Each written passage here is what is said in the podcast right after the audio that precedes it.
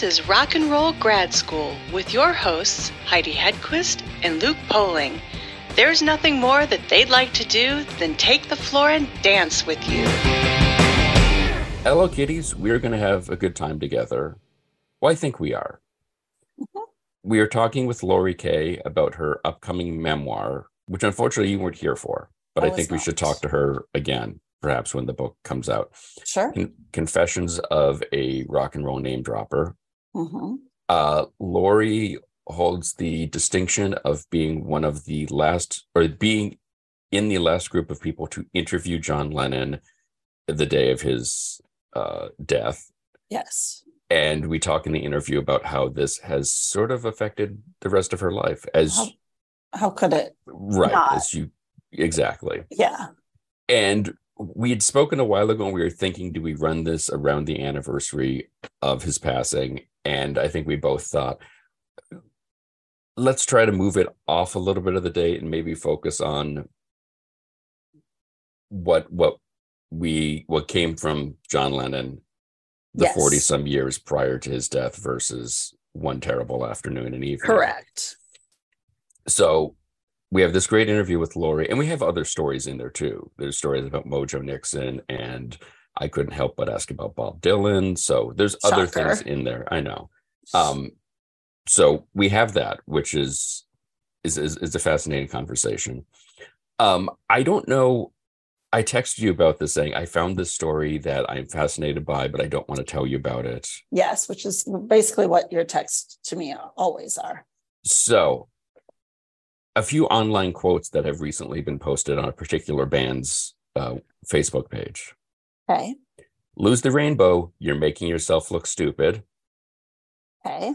Are you going woke with rainbows? Is there a straight flag? I want equal representation. Don't get me wrong, we should all be true to who we are. The last one.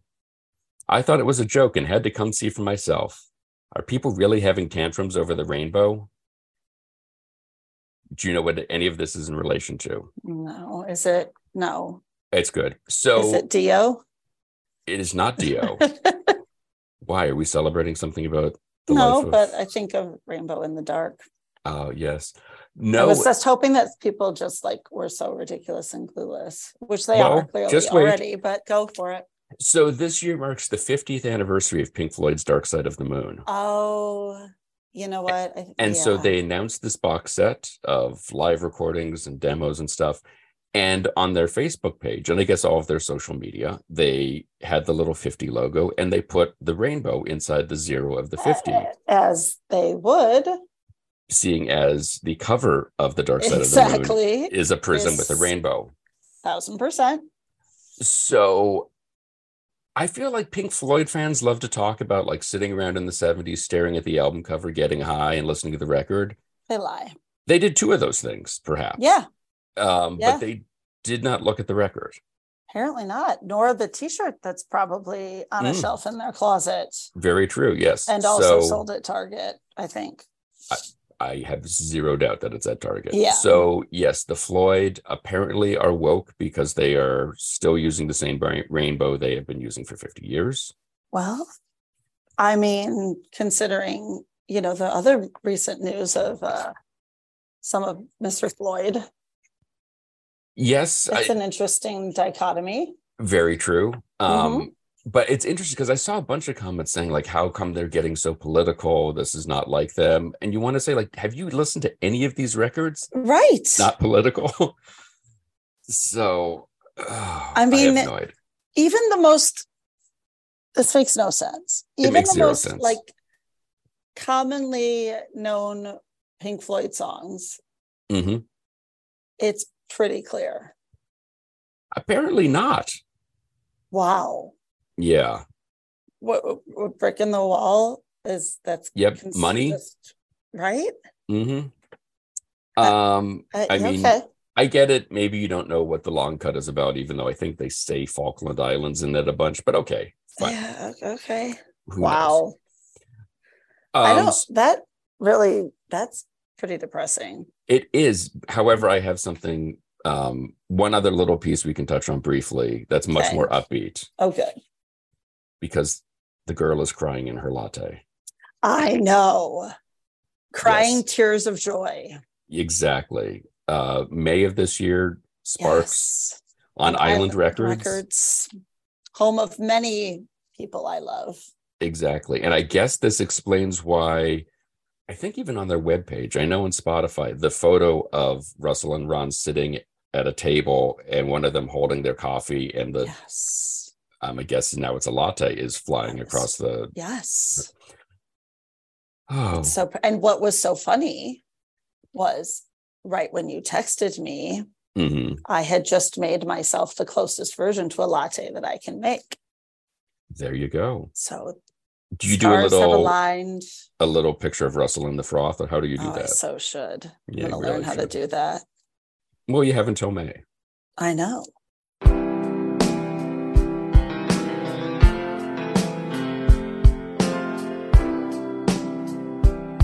Congratulations on the book. Uh, it seems like a, a massive undertaking. Was there a reason you thought I need to write this down now? Well, you know, even during my interview with John, I talked to him about writing my book because I was sure that that my career was uh, was going to be a, a great uh, basis for a memoir. And um, this was, of course, before the tragedy happened later that day. Right. Um, but um, but I've waited over forty years to write the book because I had to get over the guilt I was feeling. I had to feel like my life was in perspective and and that I wanted to to talk about my my early days that sort of thing so it it took me this long and it actually it took covid to help mm-hmm. me write the book because my work in TV production came to a standstill almost instantly and I sat down and I started writing so when you say guilt uh you mean around uh John Lennon's death or other things in life that sort of made you put pen to paper eventually? Most likely, the main guilt in my life has been related to the John Lennon tragedy. Mm-hmm. Can you talk a little bit about that for folks who who don't know your story? Absolutely. My my problem was is that I had such an amazing time during the interview that I was sure that it was the best day of my life going forward. And I'd already done tons of interviews for RKO Radio Network and knew that there would be tons more. Um, but but I just knew that this was the one that was going to really stand out. And unfortunately, when a few hours later I did find out what had happened to John, I felt the guilt because I had been in contact with his killer. His contact, he, had been in contact with me, I should say, and um, tried to get me to talk to him outside the Dakota and tell him what we'd been in there talking about with John and Yoko. And I just wasn't interested in doing that at all. And I found this guy to be extremely creepy and suspicious in a way. And the guilt that I felt after all these years is why didn't I go to the security guard at the Dakota and say, hey, there's a guy out here. He's a pain in the ass. You really need to get rid of him. Mm-hmm.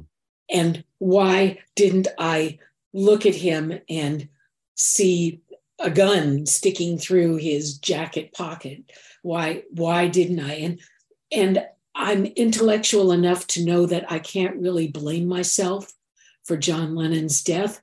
But on the other hand, I still feel guilty for the things that, looking back, I feel like I could have done but didn't. Yeah, it's sort of a form of survivor's remorse in some way. Exactly. Whether or not, like you said, you could have actually prevented anything, or you maybe just put it off to another awful day at some point. You know, what, what was that talk about the the good part of the day. Let's focus on that. Um, I mean, you got to hang out with the Beatle. The the good part of the day was amazing, and I had previously interviewed George Harrison, and I had previously been with the RKO team to London to interview Paul and Linda McCartney in the latest um, lineup of Wings. Um, but when John and Yoko were known to be coming out with Double Fantasy, which was going to be John's first recorded work in, in five years, and certainly his first work with Yoko as well in quite a while. I was so excited. And when Dave Sholin said, I think we have a chance of getting to go to New York and uh, interviewing John and Yoko, I couldn't believe it. I mean, it just seemed like, wow, really, is that going to happen? That's amazing because he was my definite idol. And another aspect of the guilt I felt was that before the interview, we got a call, uh, all of us, uh, Dave Sholin, myself, and Ron Hummel, um, our engineer producer, um, got calls asking for our birth dates and time of birth, that sort of thing, because Yoko was working with her astrologer apparently to determine when would be the best day to schedule the interview. And the fact that I answered that question and gave those details on my life, and somehow December 8th, 1980 was still chosen, that makes me feel guilty for being who I am. Um, yeah. So even though the day was amazing, the interview was amazing, I still can't help but feel that guilt on my shoulders all the time when I think about it, especially every year on the anniversary. Certainly. There's a it's certainly one of the dark days of of popular music. Um, do you kind of I don't want to say commemorate, but do anything on that particular date to kind of honor John and his his work and, and his life? Well, generally, um, Dave and Ron and Bert Keane, the um, exec from the record company, uh, we email each other and and have a little bit of reminiscence. And I usually also end up doing um, interviews around that time that whether there or not they take place on that day or they air that day and i listen to them and i i relive it. I, I relive as i said before what i call the best and worst day of my life. Yeah. And you worked on the radio documentary that i think is played pretty regularly on the anniversary featuring some of the footage or for some of the audio from the interview. Is that correct?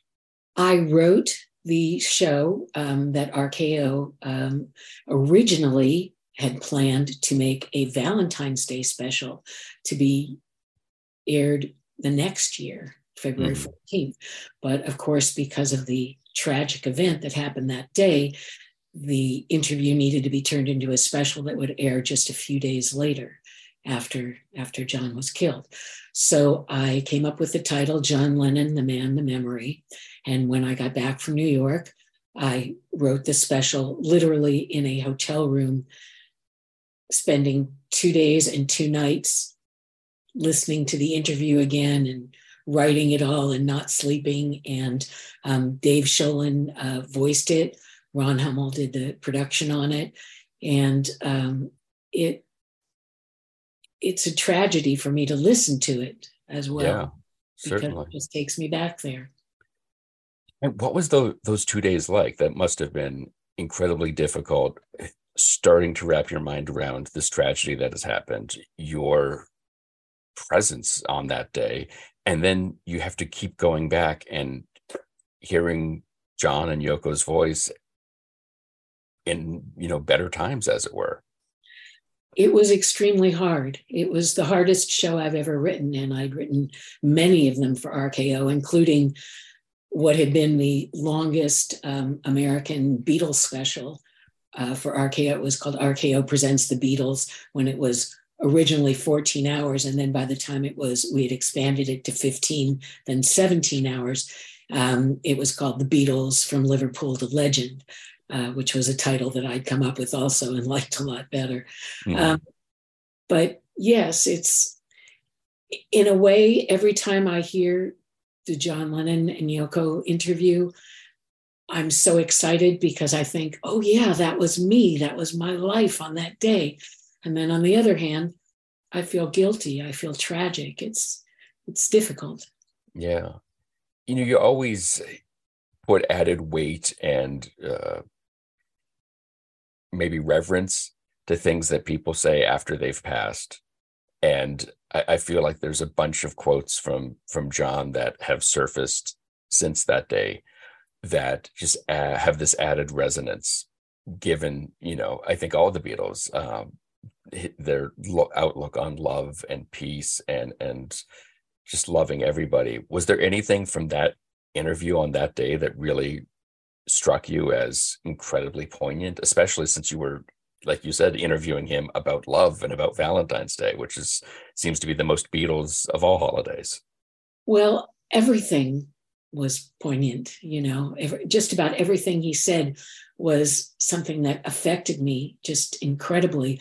And one of the things when he was talking about being with Yoko and and getting their relationship together and he talked about himself being the person who was into love love love and she was into peace peace peace and so what an incredible couple they made and you know that's how they ended up doing their bed in eventually and mm-hmm. that that really reflected uh, you know the, just that whole era on me as well. Um, I loved him telling the story of how they met and how that, you know, two years later that turned into a relationship and just, you know, even getting into their eventual breakup, um, how hard that was on him, and how everybody thought that he left, you know, because he was the guy and he had just run out. But really, he made a point of saying, No, she threw me out. She told me to get out. And, you know, he'd been married when he was about 20 to his first wife, Cynthia. Mm-hmm. And then he'd married Yoko the minute they had finally gotten together. And so he said he tried to be positive and thinking about it, you know, saying, oh, this is the first time I'm going to be not married and, you know, in my entire life practically. But he said it was the worst time in his life being separated from her. And that's why starting over was such a thrilling song for him to be able to write and for Yoko to be able to hear. Um, it's it was just wonderful hearing them talk about how they'd talked about going back into the studio and making music together. Um, you know, once they'd gotten back together. Um, but as John said, he didn't have any songs to to come up with doing you know for them so until he actually was inspired um, th- that wasn't a possibility and then once they did they were both extremely nervous about going back into the studio together and working together this was according to yoko mm-hmm. and then it just turned out to be wonderful and made them so happy and loving so that was terrific to hear about yeah and I've seen online you're you have a signed copy of Grapefruit. I do. Did they sign it on that day when you were talking with them? They did, and that that copy of Grapefruit. When I was a student at UC Berkeley, I always passed this one very infamous bookstore that had been there forever in Berkeley and looked, and right in front they had a table of bargains. And there was a copy of Yoko Ono's Grapefruit, which I'd always been fascinated by, but had never been able to buy or, or whatever. And I thought, wow, I got to get this. And this was about four years before. So I had no idea at whatsoever that mere four years later, I'd be sitting not only with the author of the book, but the author of the introduction to the book, John and mm-hmm. Yoko, right. and be able to talk to them about it and get their autographs on it. And John was the one who offered to autograph it. Yoko, I asked to autograph, and John said, Oh, do you want me to autograph it too? Because I wrote the introduction. And I guess. Yeah. Of course, I said, Wow, that would be amazing. And they both did. And John did that adorable cartoon of the two of them. And it just i look at it now and it's still so inspirational and meaningful to me. And it says so much about their relationship and love for each other. It's just it's wonderful. Since that fateful day i feel like yoko obviously has continued as an artist and continued making things and doing all of her fascinating uh, pieces and performances and such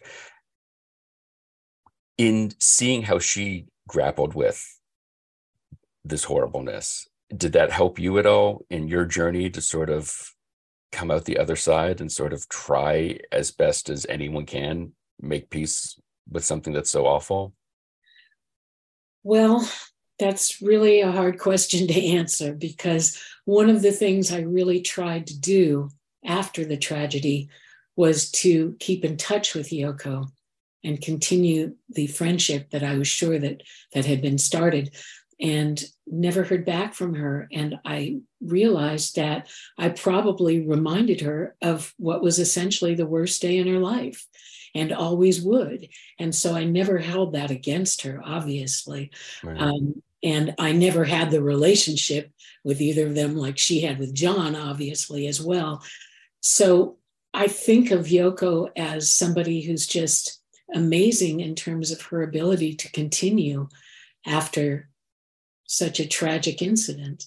And granted, she had her son to raise, Sean, um, and had to keep positive for him, you know, because she couldn't she couldn't jump off a cliff or go off hill uh, with, with a son that that needed to to know that he had a wonderful mother and a wonderful father previously. So I found Yoko's continuation of her work and love of life inspirational. Definitely. So, what was the thing that sort of got you out from under that guilt, or have you gotten out from under that guilt? Talking about it and writing about it helps mm-hmm. deal with the guilt. But no, I have not given it up. It hasn't given me up, I guess, is a better way to put mm. it.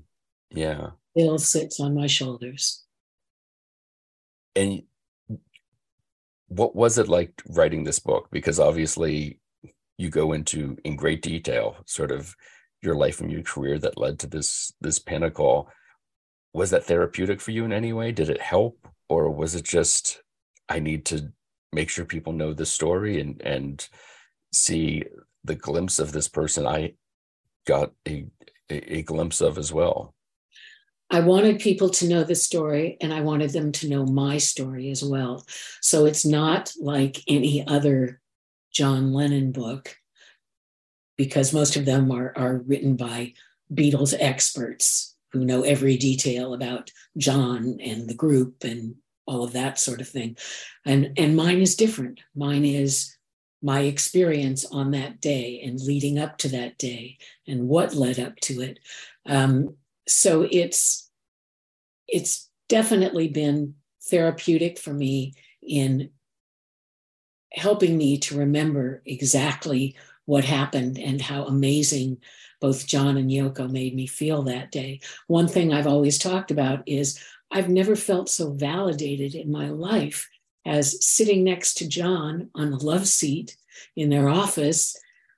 And every time I would say something that he particularly agreed with, he would push down his glasses, typical John Lennon fashion, look at me over his nose and say, Yes, love, or exactly, or something else that was just so amazingly validating and and inspirational. It's like I've never gotten over that. That's still been the biggest thing in my life in terms of making me feel competent and creative and you know saying the right thing. It was great. Yeah it's interesting. I feel like in talking with people who had some brief encounter with a celebrity in your case i feel like celebrity is not the right word to describe who John Lennon was by any stretch of the imagination. But maybe better put people who have had these brief encounters with artists that the impact that that had on their life has these ripples and these repercussions in ways that that person probably could not ever comprehend or or understand. But it's so interesting to hear their take on it because it's it doesn't get smoothed out over well i knew this person for years or we hung out and we talked all the time. You have this one brief moment but it is so impactful and i think it does such a great job of allowing folks to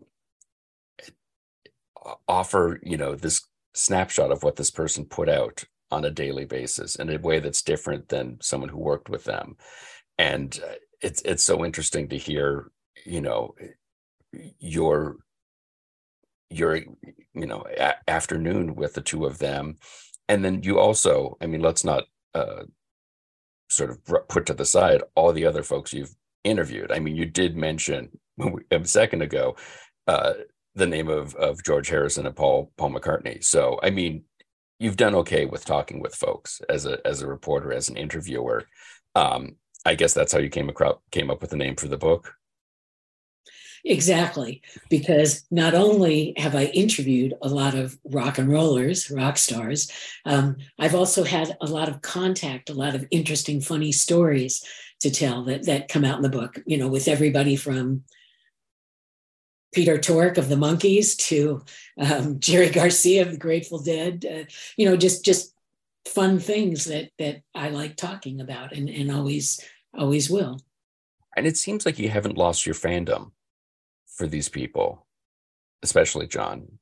Oh, not not at all. I, the interesting thing about both John and Yoko and me is that I always felt like I had so much in common with them, even though we were all born in different decades. We all came from different countries, um, had different accents. uh, still, it's, for example, our, our childhoods. Um, mine was very difficult. And I know John had parental problems as well. And so I always felt that was something in common. And, and it just, even though we didn't necessarily talk about all of this in the interview, because we were told you're not going to be talking about the Beatles, you're not going to be talking about John's past. This is all about the future going forward.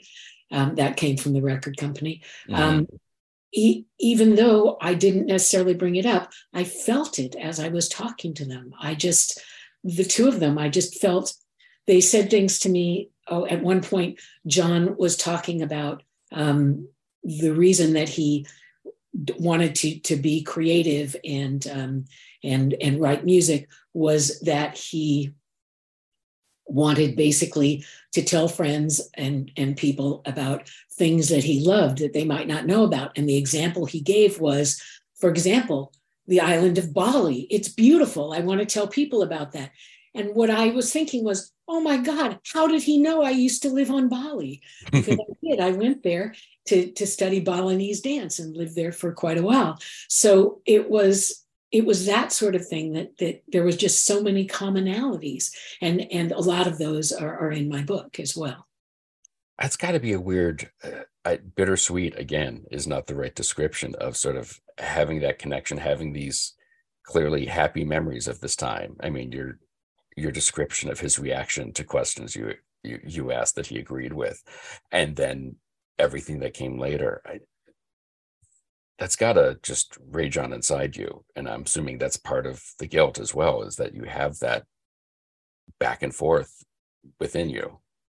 Absolutely. And I also can't help but thinking, oh my God, why didn't I bring this up? Why didn't I bring this up? You know, all the all the the things, the answers that I might have wanted to get from him that we didn't have time to, or that you know I had to let Dave Sholin ask a question too. oh yeah, fine. Let so him. that sort of thing. But but in reality, it was a wonderful interview, and even more so than a wonderful interview, it was a wonderful start to a friendship. I was so sure that we'd all made friends and we'd made plans before the end of the interview. We were all going to get together because John and Yoko were going to be in San Francisco in a couple weeks. We were all going to go have dinner at Yoko's favorite Japanese restaurant in San Francisco. So this was December 8th, 1980. It was like the first meeting of great friends that I was hoping would last a lifetime. Yeah. It's, it's awful. Have you heard from folks mentioned in the book? Well, uh, I one of the things in my book is that I named all the chapters after songs that particularly described what the chapter was about. And one of the chapters is about Elvis Presley and my relationship, my reaction to his passing back in 1977. And so I named the chapter Elvis is Everywhere, which is a Mojo Nixon song. Mm-hmm. And I've been a huge fan of his forever. And I did have contact for Mojo Nixon. So I sent him that. And he sent me back a reaction and loved my writing style and um, can't wait to read the whole book because I only sent him that that chapter in the right. first chapter, I believe. So that's what I'm hoping to hear from. You know that that people not just enjoy reading about themselves, um, but also want to read about my life leading up to John Lennon's last interview. And the interesting thing about Mojo Nixon is um, another interview that I had done um, previous uh, was uh, Little Richard, Richard Penniman. And I loved Little Richard and I loved talking to him. And we became quite close during the, the few hours of the interview. And he said, You know, I'm I'm a, a, a preacher now, and when you get married, I'll be happy to marry you. And I wasn't even engaged, but I said, Really? And he said, Yeah, just let me know. And I said, Okay. So when I was ready to get married to my first husband, I contacted little Richard and said, I'm ready to go. And he said, Oh, well, no, I'm not doing that anymore. Not doing. And this was a few years later, so I didn't get upset or anything. And I didn't know what to do. And somebody else said, Well, do you know Mojo Nixon? He likes to marry people. He's an officiant, non religious. And I said, Okay. So Mojo ended up marrying me and my first husband. So it, it was kind of a very funny contact and relationship. And to be able to continue it and talk about it in my book as well was great. Yeah. You also had some in- interaction with um, with Mick Jagger, and yes. I know he you said he put put you on hold or put the phone down so he could listen to you on the radio. Was this like a, a test to see if you were good enough to talk with him? Well, I was writing a special for RKO uh, called Top 100 of the 70s. And a lot of the musicians and, and, artists who'd gotten, you know, the hit songs that were going to be in it, um, I had already interviewed or RKO already had interviews for, um, but there were quite a few that didn't. And so what we needed to do was interview them quickly. And if they weren't in the country or they weren't in San Francisco, where I was working at the time, um, then they needed to be phone interviews. So uh, Dave Sholin had given me a list of people that, you know, I'd be calling or would probably be calling. And and there I was, you know, about to go on the air uh, with my newscast at one point, and the um, receptionist in, at the station I was working at KFRC in San Francisco says, Laurie Kaye, Mick Jagger's on the phone. and I thought, oh, he's of course full of crap. You know, yeah. this is somebody scamming me. So I get on the phone. It's like, yeah, hello. And it was really Mick Jagger. And it, you know, it was just outrageous. I couldn't believe it. And I said, oh, but Mick, I, I have a newscast uh, in a minute. It's, it's a short newscast but I, I need to go on the air. And, uh, and I said, Do you want me to call you back right afterwards? And he said, No, I'll stay on the line. I'll hold, I'll listen. And I said, Wow, okay. Not that that didn't make me incredibly nervous. The idea. Oh, why would it? Yeah, keeping me on the air, but um, but he did, and then afterwards, and then similarly, my interview with David Bowie was also a phone call from him that I also thought was, you know, my receptionist making fun of me or, or trying to scam me or something. But it was great to talk to David Bowie, but he didn't have to listen to my newscast. So mm, well, yeah, he was yeah. like, yes. Looking at the lists of folks you've spoken with over the years, you know, I mean, Bowie, just in the in that we've have come up in the past half hour, mm-hmm. you know, Beatles, a Rolling Stone, David Bowie, Jerry Garcia, Little Richard is there anybody in the music industry where you're like ah, they're the one that got away. I wish i had a chance to speak with them. Um, there are plenty that i would have loved uh, to to speak with that i still see in concert. Um, elvis costello. Mm. one of my favorites. Um, patti smith you know, another huge favorite. I I've got tons of favorites. Um, but for example, my favorite punk band of all time, the Ramones, I did get to interview them. So that mm. I feel like I, you know, I accomplished that. That was great. And yes, there are a ton of people that I wished I could have talked to, but I've talked to so many that I almost don't don't think that wow, my my career, my life is is missing something. Um, mm-hmm. So, as an interviewer, how do you put away that scrapbook? You know, Elvis Costello talks about going to write with Paul McCartney and saying, "I could not bring my Beatles scrapbook to the session. I needed to be a professional and focus on that." How do you put that fandom? You know, take that off the table when you're talking with these people. I don't. I'm, mm-hmm. I'm not just an interviewer. I'm a fan as well unless I'm interviewing somebody that I really don't care for. Completely hate, right? but um, but for the most part, that hasn't happened. Um, I'm just a rock and roll name dropper, like I say mm-hmm. in the title of my book. That's just the way it is. I just enjoy talking to people, not just about their creativity and their time in the studio, but their life outside of the studio and their um, childhood and whatever I can bring up, I do, you know, whatever they're willing to talk about. You know, certain musicians are notorious for being, let's just say, a little prickly. Um, have you encountered any of these folks and uh, how did it go? I'm thinking, you know, Bob Dylan is sort of a person who at times can be incredibly loquacious and uh, work with the person and, and have a conversation. Other times just you know put up a stone front and not let anything in. What has your interaction been with someone like him or you know neil young i feel like is always sort of also referenced as not being the easiest of conversationalists? Um, i'm a huge neil young fan always have been.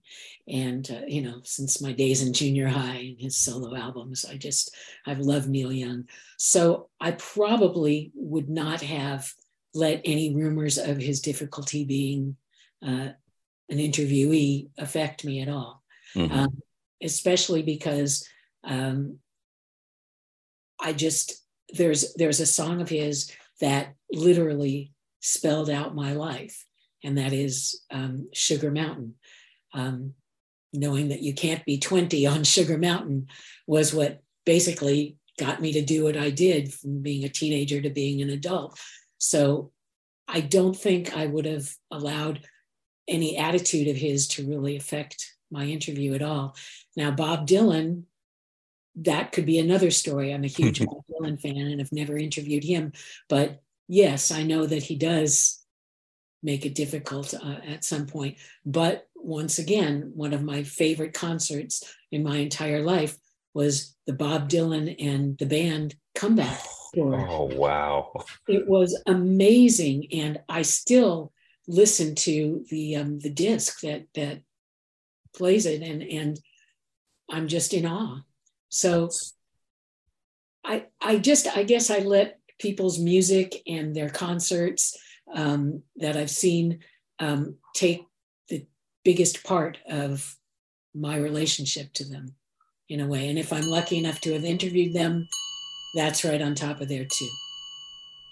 Our life together is so precious. Together we have grown. We have grown. Although our love is still special. Let's take a chance and fly away somewhere alone. It's been too long since we took the time. No one's to blame. I know time flies so quickly. Confessions of a Rock and Roll Name Dropper. My Life Leading Up to John Lennon's Last Interview by Laurie Kaye will be available this December 2023 from Fayetteville Mafia Press. For more information, you can check out their website, FayettevilleMafiaPress.com, and you can pre order the book there. Rock and Roll Grad School is produced by the Professional Production Company. Please be sure to rate and review us on Apple Podcasts because your impassioned review is just as honest as us standing backstage waiting to come back on for the encore. For more information, you can check out our website, rockandrollgradschool.com. And like everyone else, we're on Facebook, Twitter, and Instagram. Today's show was recorded and produced by Heidi Hedquist and myself from our world headquarters located on the second floor of the professional office building, centrally located downtown. Our reluctant executive producers are John Sauvé and Sandy Stone. Our willing executive producers are Rachel Allen and Randy Jeanette. Our intern is Zach Jackson. This one's for Philippe. Thanks for joining us. Good night, drive safe, may all your favorite bands stay together.